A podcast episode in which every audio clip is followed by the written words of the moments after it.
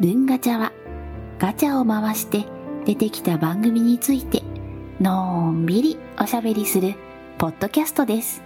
文ガチャ下月の会椿雷道です昨夜です。よろしくお願いしますよ、ろしくお願いします。えー今月はね、えーもちろんいつも通り前回回したガチャの結果に基づいて、はい。えー新シリーズの近代文学の夕べという新しいシリーズが開始するわけなんですけれども、はい。えー今収録前にも愚痴を聞いてもらってたんですけれ ども自分で企画しておいてはい。なんて無茶なことをって後々ね、思ったんですけれども、はこれね、ちょっとね、そこの言い訳みたいな話もしながら、えっ、と、コーナーの説明もしていくんですけれども、い。はい。短い近代文学にあたる作品を読んで、はい。その読書感想文を実際に私が書いて、はい。で、それをもとにお話をしていくということと、その次の回には、昨夜さんのその元の本を、本というか小説を、えー昨夜さんが朗読する回っていうのが入ると。はい。で、え4種ありますので、これが2セットはい。そうってでいす。う構成になってまして、はい。読書感想文書いてみたいなっていう思いはあったんですね。もう、この、えー番組を、コーナーをセットする前に、そういう思いがあったからこういうのを作ったんですけど、はい。思った時は、1回の配信に対して1タイトル書くイメージだったんですよあ、。はい、はい。でも、構成のことを自分で考えて、これは2ついるなってなっちゃって、あ、はい。えーガチャで回して出てから約1ヶ月の間に、はい。まあ小説自体は短いので読むのはそんなに苦じゃないんですけど、え2つの小説の感想文を書くっていうのはなかなかなハードルだったなと、そうでえしょうね。ー思いましてね。えー次回に備えて1作目は早めに手をつけようかなと思ってるのが 今の気持ちです。そうですガチャが出る前に用意してやろうかと思ってますけれども。はい。 はい。そして、えっ、と、今回紹介するというかね、僕が読んできた本というところなんですけれども、はい。芥川龍之介の藪の中です。はい。この作品はですね、えー映画にもなったりしていて、は、まあ、まあ、もともと物語としても有名といえば有名なので、はい。これ、感想本の中でも書いたかなと思うんですけれども、いわゆる、なんて言うんですか、これ。慣用句的な表現で、はい真相がわからないことを真相は藪の中みたいなことをええ今でも普通に使う言葉で、はい。僕は正直なところ言うとどっちだか分かってなかったんですよ。その、この作品があるからその後言わ言われるようになったのか、はい。藪の中って言葉はもともとあって、それをモチーフにこの本が書かれたのかっていうところは知らなかったんですけれどえもえ、、えまあどうやらこの作品ありきということのようだとえ。へえ。いうことでしたね。はあえーで、初出がちなみに1922年、はい。えー新潮という雑誌の1月号に載ったそうです。はあ。 1922年ですからね。そうですね。えーと、大正なのかな対象ですね。昭和直前ぐらいですね。ですね。はい。そんな時代に書かれていて、なおかつ面白い句読めたというところで、はい。えー、ちょっと嫌なんですが、えーその読書感想文を、えー自ら読んでいこうと思います。はい。藪の中を読んで、椿雷道。この本を読むことにしたのは、実は一度読んだことがあるからです。正確に言うと、一度読んだことがあり、強い衝撃を受けたこと。それなのに、その内容を大雑把にしか覚えておらず、もう一度読んでみたくなったのでした。では、前回は、なぜ読んでみたいと思ったのかと思い返してみても、昔のことで定かではありませんが、慣用句になっている藪の中の元になったと聞いたからか、あるいは他人からあらすじを聞いて興味を持ったか、そのどちらかではなかったかと思います。物語は平安時代頃と思われる大昔で、7人の階層だけで構成されています。前半はケビー氏という現代でいう刑事のような役人に4人の人物がある殺人事件について供述していきます。死体の第一発見者、事件当日に被害者を目撃した者、容疑者を捉えた者、被害者の近親者。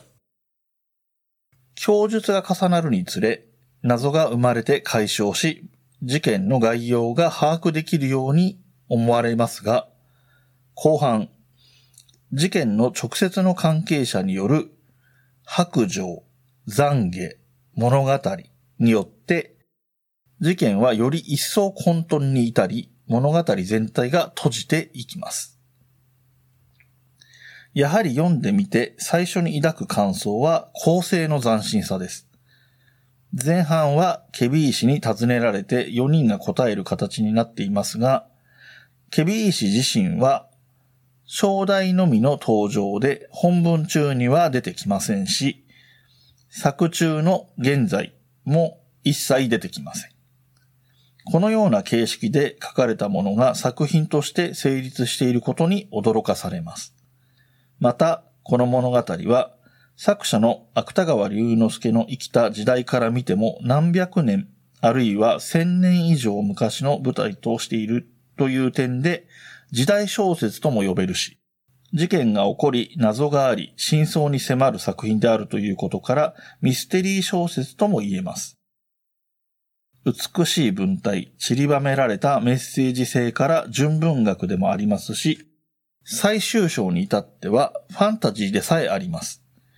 このように多面的な要素を内包しながら一つの作品にまとめ上げているということにも感動を禁じ得ません。そして最大の特徴であり、この作品の面白さの本質でもあるのが、事件の直接の関係者3人の話が全く一致しないところです。普通の話なら、自分が罰を逃れるために、その罪を隠し、偽るのでしょうが、この3人は3人ともが自分が殺したのだと主張しているところも興味深いです。後半の語り手となる3人というのは、捕らえられてきた容疑者多条丸、被害者の妻正子、被害者金沢の竹広で、この順番で登場します。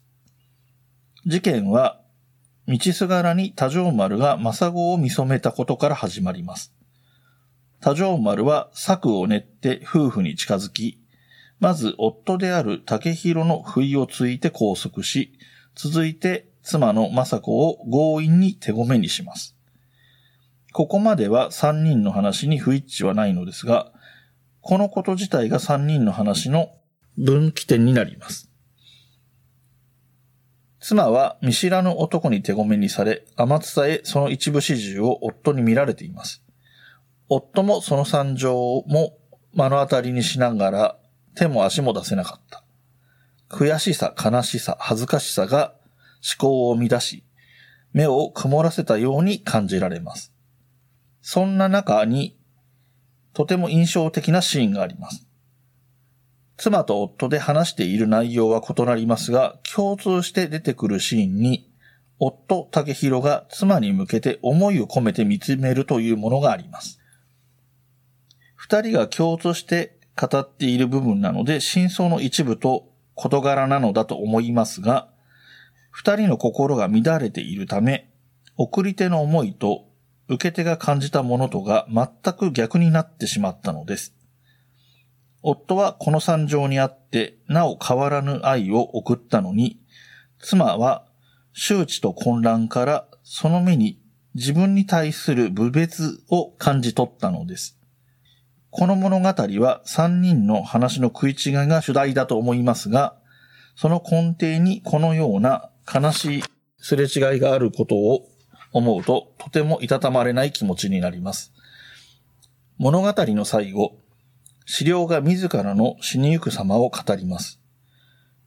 その意外にも穏やかな死への流れの中で、視覚や聴覚はゆっくりと失われていき、暗く静かで荘厳さすら感じさせながら死に向かっていきます。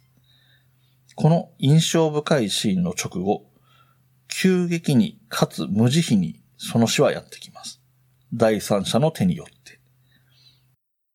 このような幕引きはとてもミステリー的で、現代では港かなえなどと通じるように思えますし、視点による祖語は伊坂幸太郎らの中に今も息づいているように思います。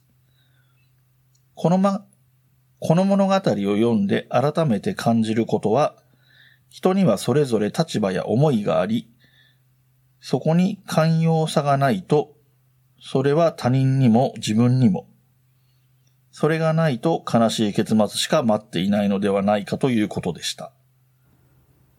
は以い。上です。はい。あー 読んでいてこれ文章ちゃんと書けてるのかなって思いな がらちょっと頭の中がぐちゃぐちゃしたんですけれども、はい。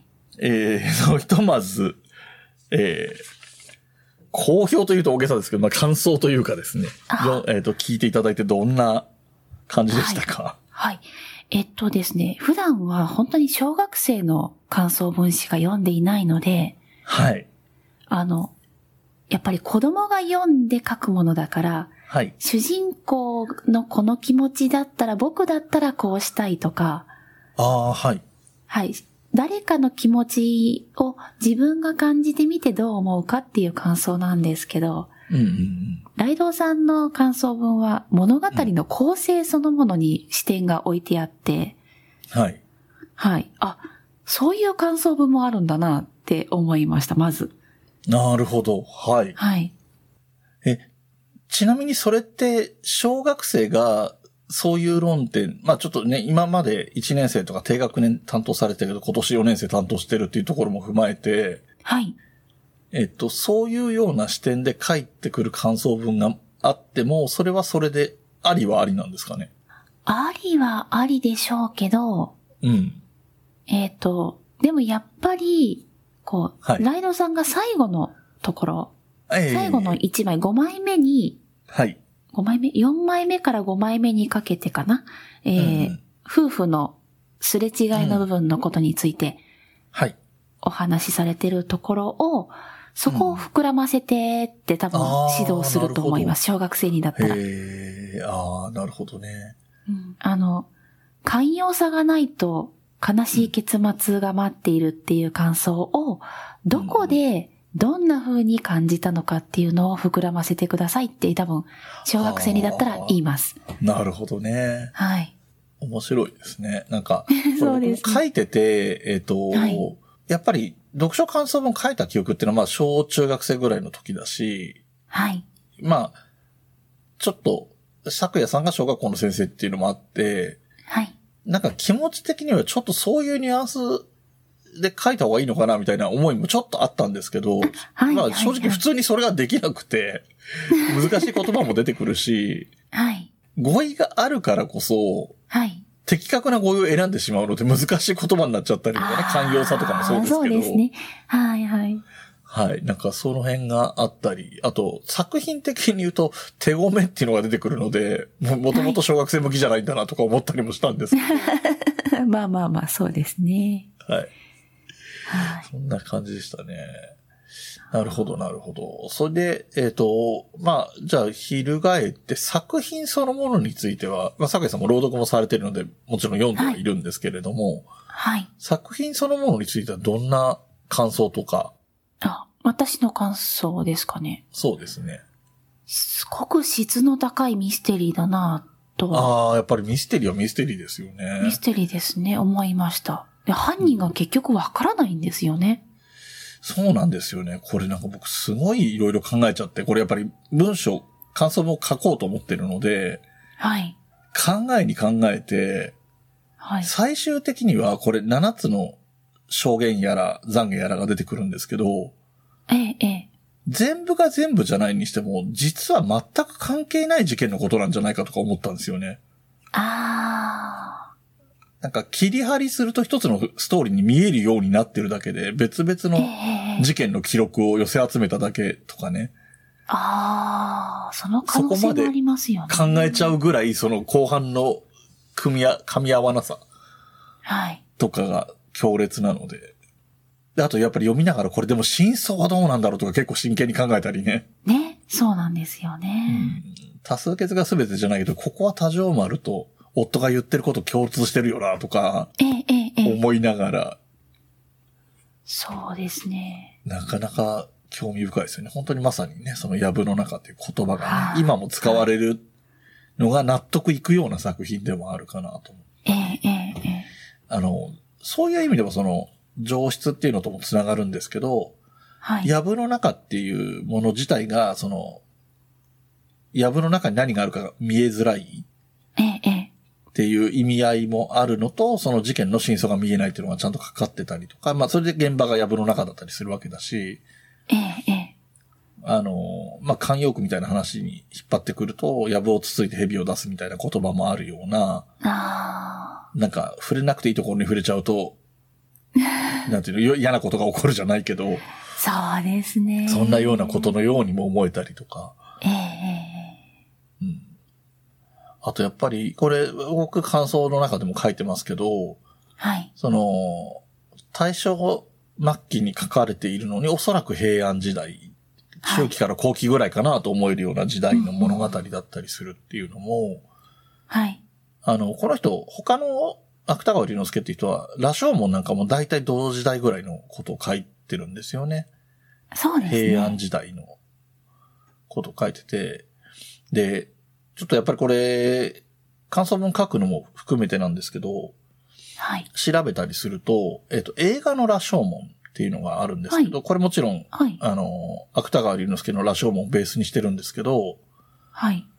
多分、名前が設定されてない、盗人が出てくるんですけど、盗人っていうのあかなあ、はい。が出てくるんですけど、その映画は、藪の中とも重ねて、多条はい。は丸い。として出てくるんですよ。へえ。で、えっと、はいこの事件のことを自慢話のようにして話すっていうような設定があるらしくて、ちょっと映画見てないんでわかんないんですけど、は。そんない解説を読んだりして、あ、な、なんか面白いことをするなぁなんて思ったり、へまあ時代が合ってればこそできることなんでしょうけど、え。そうですね。多条丸自体は、はい。他の作品でも名前は出てくるみたいですね。へえ。あのーあちこちの大物の盗賊の中の一人として、どこそこの多条丸みたいな、そのセリフの中であー取り上げられてるだけで本人が出てくるわけではないんですけど、ええ、ええ。そんなような、えーシーンがあるへーものもあるらしいとだけ調べてて出てきましたね。やっぱりアプローチがそういう意味で言うと、やっぱりミステリー小説っぽいですよね。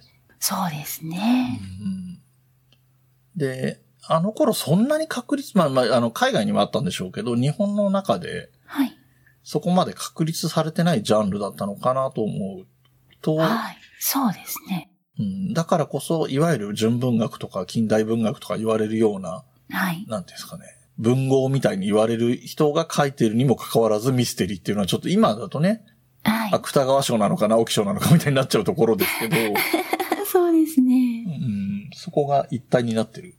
面白いですね、考えてみればね。芥川賞って、いわゆる純文学の賞なんだけどえ、え、えで、え。直木賞は、もしミステリーが受賞するとしたら直木賞なんだけうど、んうんうん。その、ね、賞の名前になってる芥川龍之介自体が直木賞を取るような作品を書いてるっていうことですもん ね。そうですね。いやー、でも本当に面白くて、あと、ええちょっと余談なんですけど、はい。えー僕が好きなアニメーション作品で、テレビシリーズであった、オッドタクシーっていう、はい。あの、アニメ作品、テレビシリーズがあって、で、これが、えっ、と、総集編プラスアルファみたいなものが劇場版として出されて、へえ。これが、オッドタクシー・イン・ザ・ウッズっていうタイトルなんですよ。ええ、ええ、ええ。まあ、イン・ザ・ウッズ、ヤブの中なんですけど、あ、はい、はい。えっ、と、そんなに、なんていうのかね、完全に、こう、トレースしてるわけではないんですけど、はい。いろんな人の証言を聞くっていうシーンは出てくるんですよ。テレビシリーズのエピソードを単純にそのまま、なんていうんですかね、短縮版で描いても面白くはないので、はい。部分部分をこの人に話を聞いてみたらこういう証言だったっていうとこ、ものを構成して、そのテレビシリーズの総集編みたいな形にしてるんですね。うんうんうん。で、やっぱり登場人物が、ひ俺に聞いても真相がつかめるわけじゃないぜとか言ったりとか、ああ。見る人によってもものの見え方は違うからとか言ってたりするのも、ちょっとこの。の、ね、藪の中を意識してるからこそだと思うし、もちろんそのサブタイトルにインザウッズってつくのも、うんそういうことなんだろうなと思ったりして、えへええ。で、えー、オートタクシーそのものがもともとミステリー的な作品なので、へえそこも合わせてそうなんですねはい。そうなんですよ。すごいね、なんかちょっと、あの、ブサ可愛いような主人公だったりす るので、ほのぼのしたアニメかなと思うと全然そんなことなくて結構なミステリーテイストなんで、まあそれが受けたりもしたんですけどね。そんなところにも藪の中の、うんうんうんね、こう、余波というようなものが残ってるのかななんて思ったりもしましたへ。いやー、感想文書くの大変でしたね。えですよね。いや、芥川らしい小説だなとも思っていて、あー、なるほど。ラジオモンなんかもそうなんですけど、割と人のエゴイズムっていうか自分勝手さが出る感じがうん。あるじゃない。ないですか。はいはい。このメンバーもほとんどみんなそんな人たちで、うーん。で、第一発見者と被害者を目撃した人の二人だけはフラット、割とフラットなんですけ割とど、フラットですね。はい。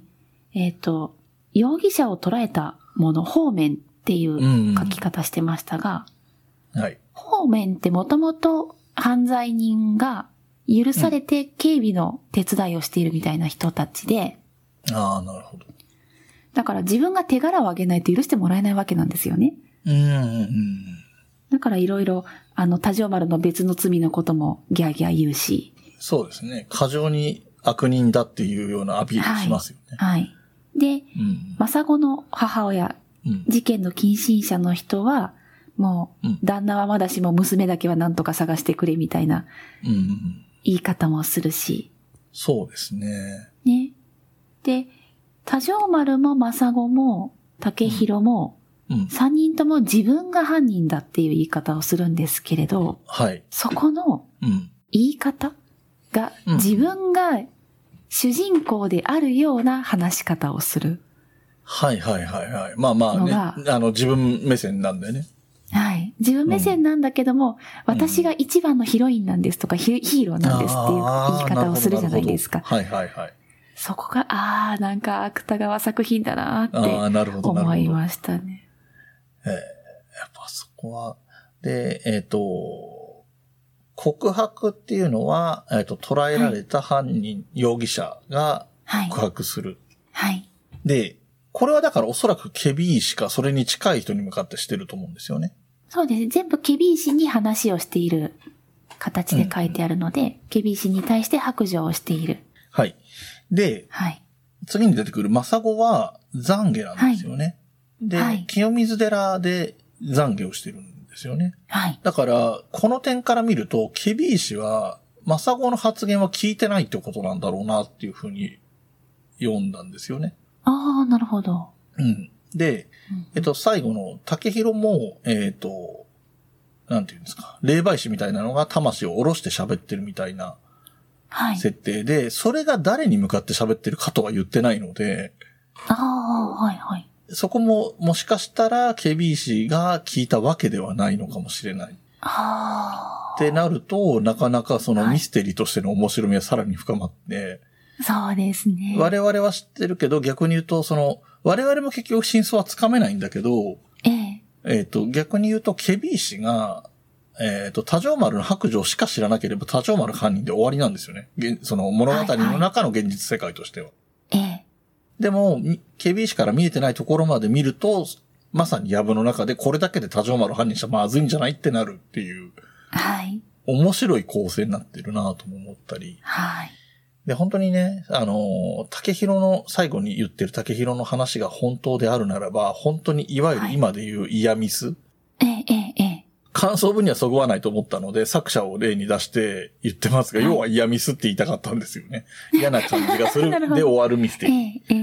はい。最後、あの、本当に、えー感想文でも書いたのが、すごい、この、ゆっくり死んでいく様が、ええ。ね、あの、言葉としては、文、えー感想文でも書いた、荘厳ですらあると思えるような、うん、うん。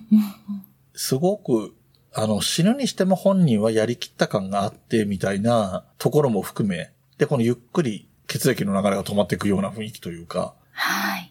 があるのが、台にし、台無しにされるっていう、なんとも言えない嫌な感じと、結局それが誰だかわからないっていう嫌な感じと、はい。ええ、え非常にね、だからこそ面白いのかななんて思いましたね。はーい。そうですね。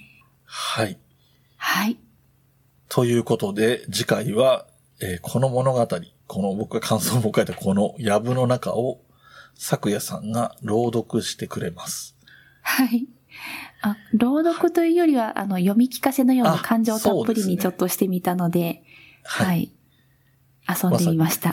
その7人を、まあ、演じるまで言うと言い過ぎかもしれないけど、7人のキャラクターを、こう、際立たせるような形ね。いろんな証言が聞けて、 はい。皆さんもね、あの、気分としては、まあ、答えは出ないにしても、誰が真犯人なのかなとか考えながら聞くのも楽しいんじゃないかと思うので、ぜひお願いします。はい、よろしくお願いします。お願いします。文ガチャではご意見、ご感想、話してほしい話題などを募集しています。メールアドレスは文ガチャ06アットマーク gmail.com b u n g a c h a 06アットマーク g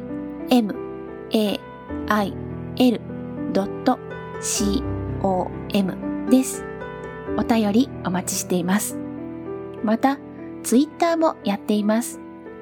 ツイッターのアカウントは、文ガチャ、アットマーク、b, u, n, g, a, c, h, a, 06。ハッシュタグは、文ガチャ、文は文系の文、ガチャはカタカナでお願いします。DM でもご意見やご感想、話題などを募集しています。よろしくお願いします。